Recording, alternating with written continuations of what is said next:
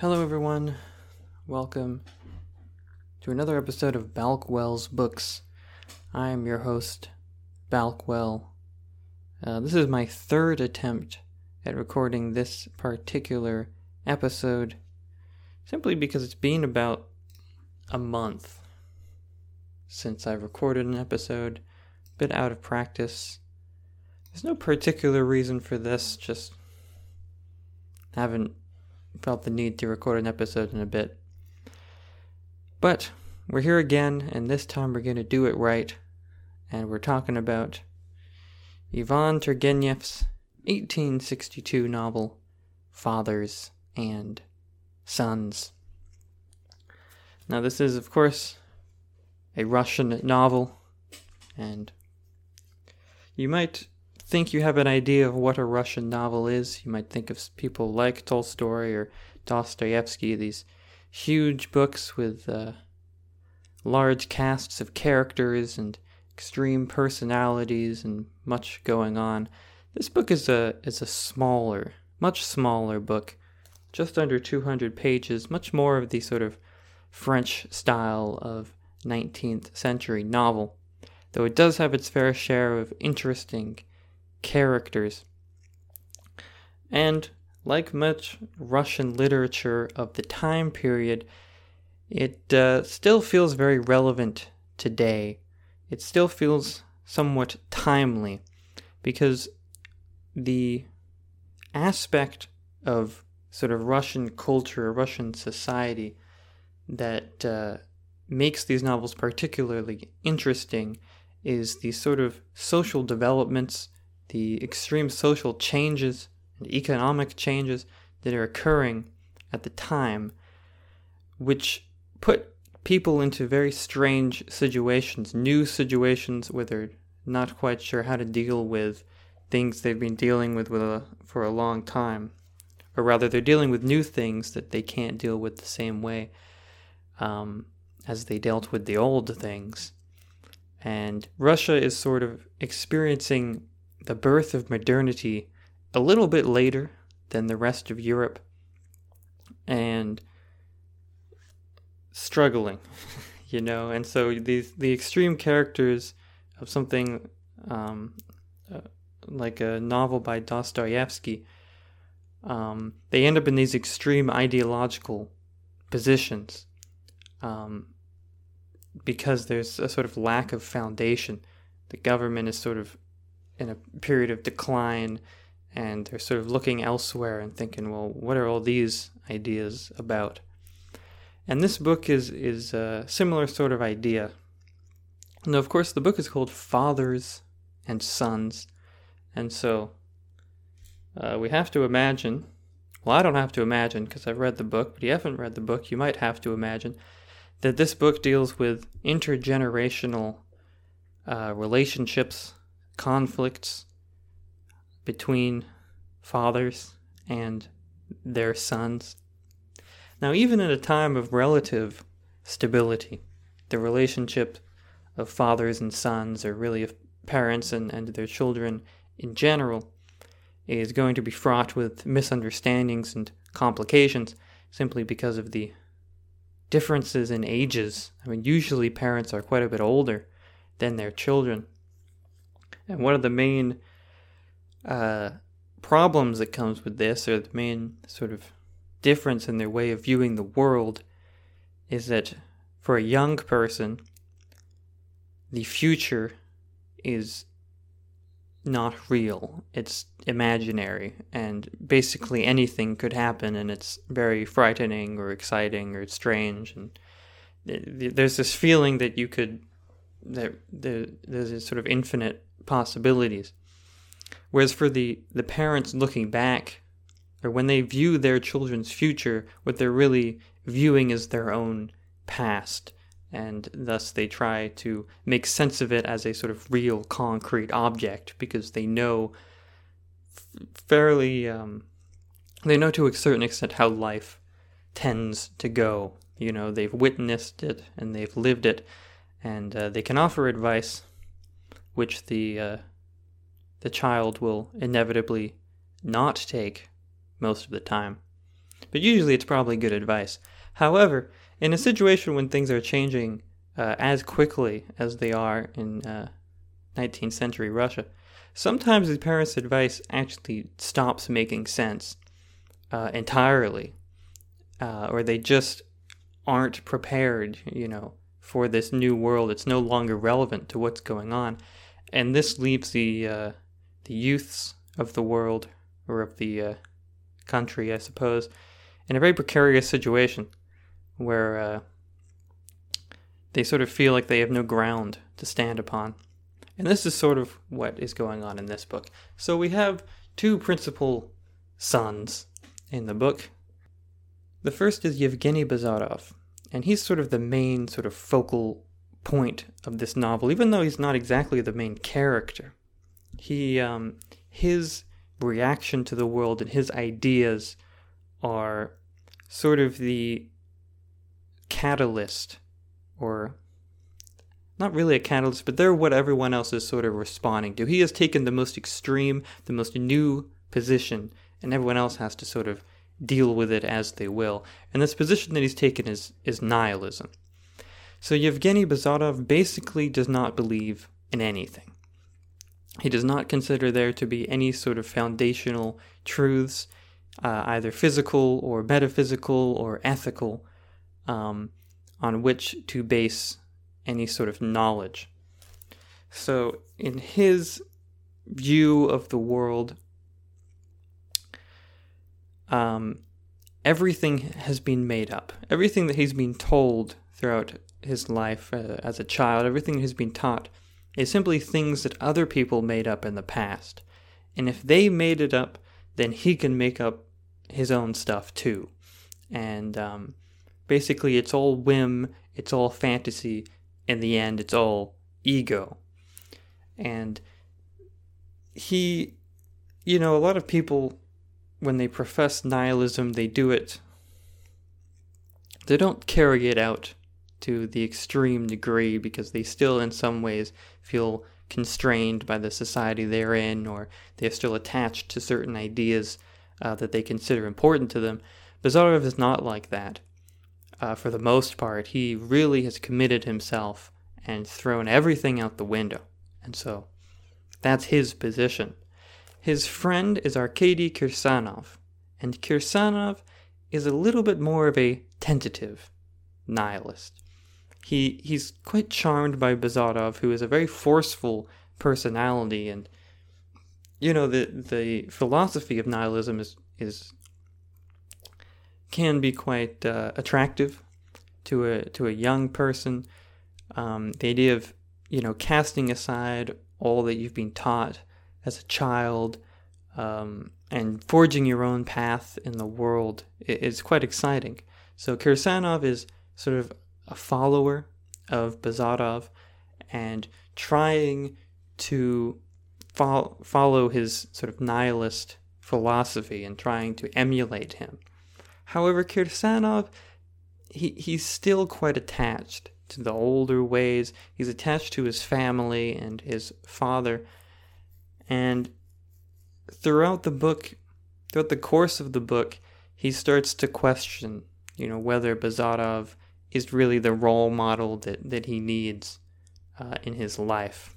If it's really fitting or or um, you know conducive to a good life to follow someone like Bazarov. So those are the sons, and the fathers, um, to a certain extent, a- as we meet them, sort of explain not necessarily explain the sons, but uh, give us some background into how they came to be this way. So, the sort of plot of the novel is that Kirsanov and Bazarov are taking a break uh, from college. They have a, a, a vacation. And they're each going home to see their families, to visit their families for a little bit. Maybe they've graduated. I can't remember exactly. They, they might have graduated. Um, so they're taking some time to visit their families, and since they're friends, Kirsanov invites Bazarov to his visit his family, and then later in the book, uh, the two of them will go visit Bazarov's family. So starting with Kirsanov's family, we have his, his father, Nikolai.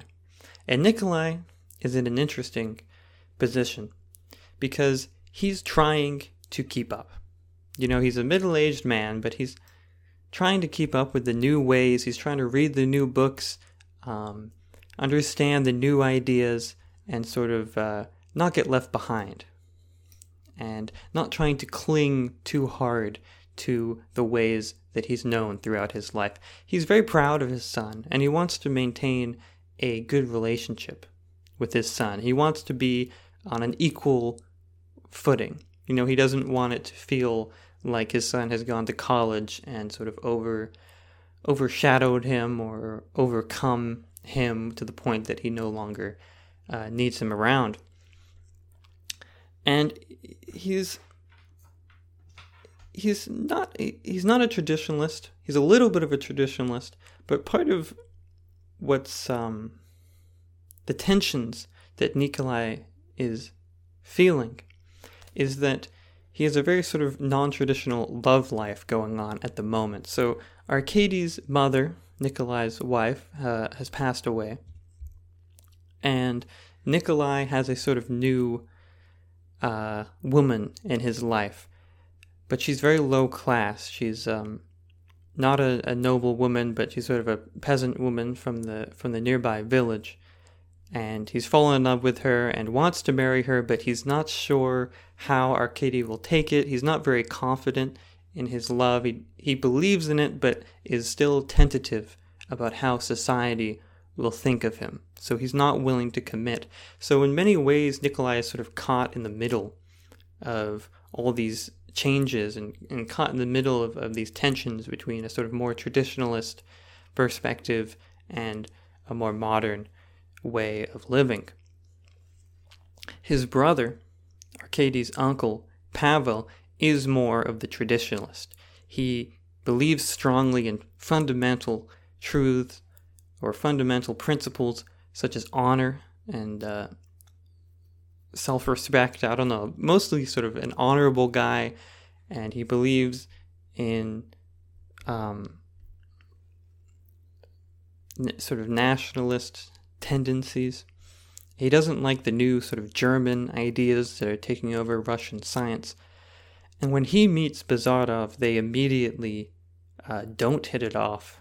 They do the opposite of, of hit it off. They, they despise each other partially because one of the things that Bazarov has sort of cast off with his nihilism, which I guess is a list that includes, you know, everything, but one of the things is politeness and uh, good manners. He's not afraid to speak his, his mind or declare his opinions in uh, ways that are not particularly respectful. And Pavel does not appreciate that very much, and the two are very much in conflict, uh, as you might expect. The traditionalist and the most sort of extremely modern individual possible. Now, on the other side, we have Bazarov's family. And um, well, Arkady, um, Arkady Kirsanov's family is moderately well off. I mean, they have uh, they have serfs, they have some land, they have a sort of an estate, and they're they're not you know super duper rich, but they're doing pretty good. Bazarov's family is, is a um, lower down on the uh, sort of totem pole, if you will. His father, Vasily, was a military doctor. And uh, importantly, Yevgeny Bazarov, the son, is studying medicine in school. And that's sort of his main um, ob- uh, area of study is medicine and biology, natural philosophy, natural sciences. And the sort of conflict between Vasily and Yevgeny is that Vasily's knowledge of medicine is somewhat out of date. He still is using the older knowledge, the older forms of medicine, the older understanding um, of how to of how to help people, whereas Yevgeny is really on the cutting edge. Uh, like I said, there's all this new medicinal and scientific knowledge coming from Germany, and that's what Yevgeny uh, knows about. And so their their roles as father and son are sort of being messed up by this because traditionally the father would take on a sort of mentor role, especially if the son is following in a similar or the same profession, which is very common.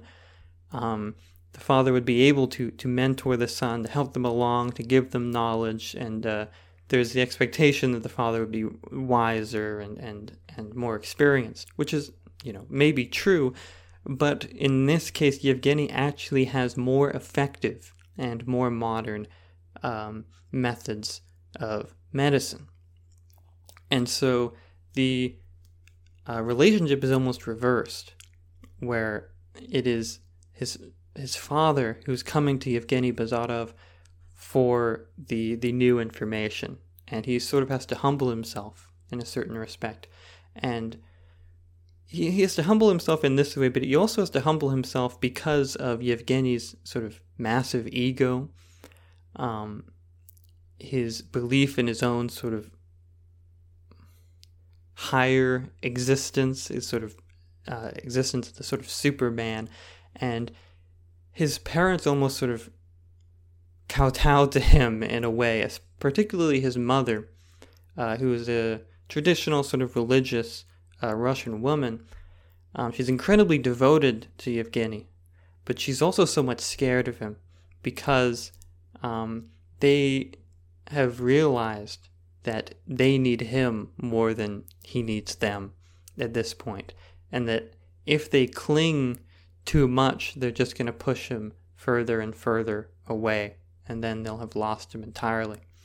So Yevgeny has sort of, unlike Kirsanov, um, Yevgeny Bazarov has sort of outgrown his family, um, or believes he has outgrown his family, and wants to live, wants to have an existence or a life that that is better than they have, that overcomes, that surpasses them. And this means that he doesn't really have a connection anymore to the older ways, to the more traditional society like Arkady does. When you don't have this connection to the past, um, there's really no reason not to just fling yourself wildly and recklessly into the future, which is what Bazarov is is doing. and you can see how his his nihilism is almost an, a reaction to this because the knowledge that he grew up with his the knowledge from his family the traditional values don't stack up to what he feels he's learned or what he's gathered at school in terms of sciences and then what he's gathered through his life in terms of how to effectively navigate the modern world, the new uh, world that is coming into existence. And so, without a foundation, um, or when he finds this foundation to be inadequate, he completely, you know, destroys it and says, "Now I have no foundation." The problem, of course, that comes with this is without a foundation, it's very difficult to to build anything new. And that anything new that you build is just as easy to collapse as anything else. So it's sort of this perpetual uh, cycle. There's no hope for, for growth, there's no hope for development or looking towards uh, a particularly better uh, future. And so Bazarov is, is sort of trapped in this nihilism where it's, it's hard for him to progress anywhere. And uh, we see that uh, over the course of the novel. He, he ends up isolating himself, you know, um, with this belief that nothing really can be taught to him, um, and that any relationships are only means of constraining him, an artificial means of constraining him. Things like love or family or traditional values are only sort of bringing him down.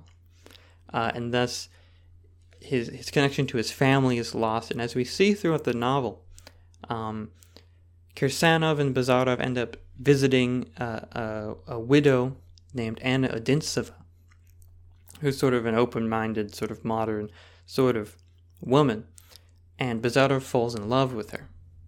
But of course, Bazarov does not believe in love because he doesn't believe in anything. And if he believes in love at all, it's only at this sort of uh, lust or an emotional uh, aberration in the mind, a form of insanity, and he doesn't want to succumb to that. He doesn't want to give up his ego to sort of live with another person or to uh, coexist with, with another person like that. And so he's he's he's fighting himself. He's fighting his own feelings, and um, Odintsova understands this. And even though she knows of Bazarov's love, you know, how can she accept it from someone who is so skeptical of his own feelings for her or uh, and is so inconsistent because of his lack of principles or, or values in the sense that we would think of them. Now, Kirsanov, on the other hand, when when he falls in love with the novel, he he's much he finds it much easier to fall in love because he has not cast everything off in quite the same way. So the sort of main sort of thrust of the novel is watching Bazarov and Kirsanov, um, understanding their family situations, and watching them react to these different pressures or these different situations that they're put in, and seeing the, the differences in their reactions based on um, how extreme they are in their in their new values, their new principles compared to the old. What's sort of interesting about this novel and the and the critical reception it received when it first was released is that an equal number of critics sort of saw it as an attack as they did a promotion of nihilism. So some people were saying, you know, Bazarov is a caricature, you're just, you know, making fun and denigrating nihilists, whereas other people saw Bazarov as a celebration of nihilism and said, well, how could you present such a um, positive view of nihilism? So obviously we can see from that reaction that clearly Turgenev was onto something and that clearly his his representation is in some sense uh, accurate, or at least not extremely biased in, in one form or the other.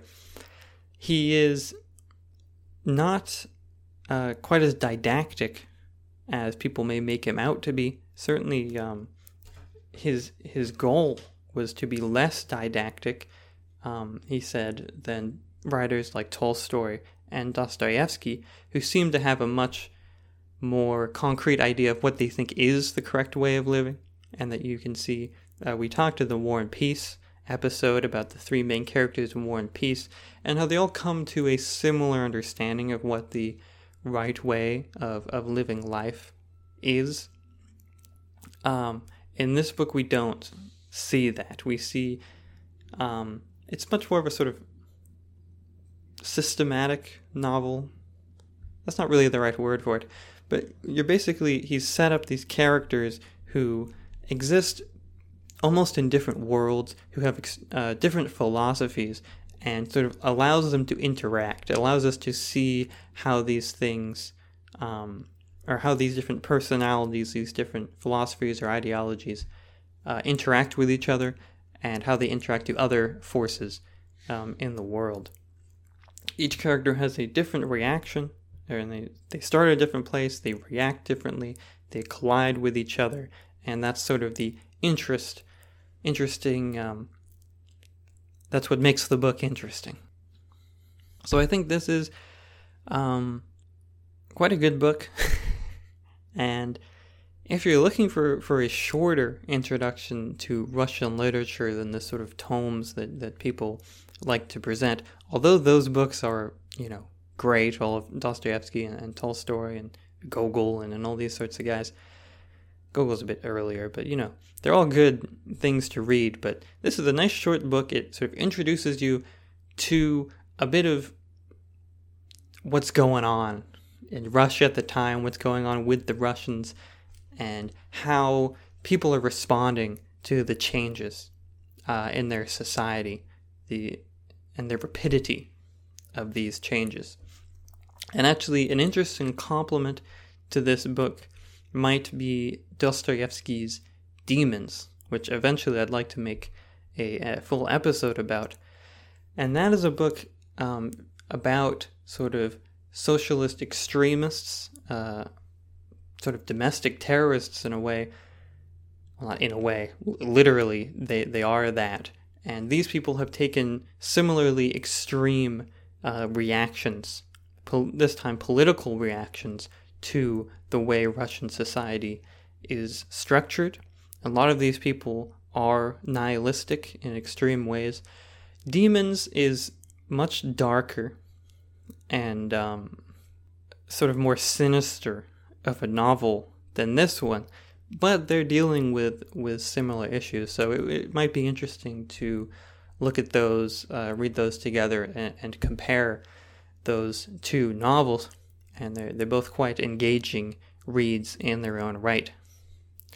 So that is Ivan Turgenev's Fathers and Sons. I think I accomplished my goal this time of uh, speaking about this novel in a uh, somewhat comprehensible manner.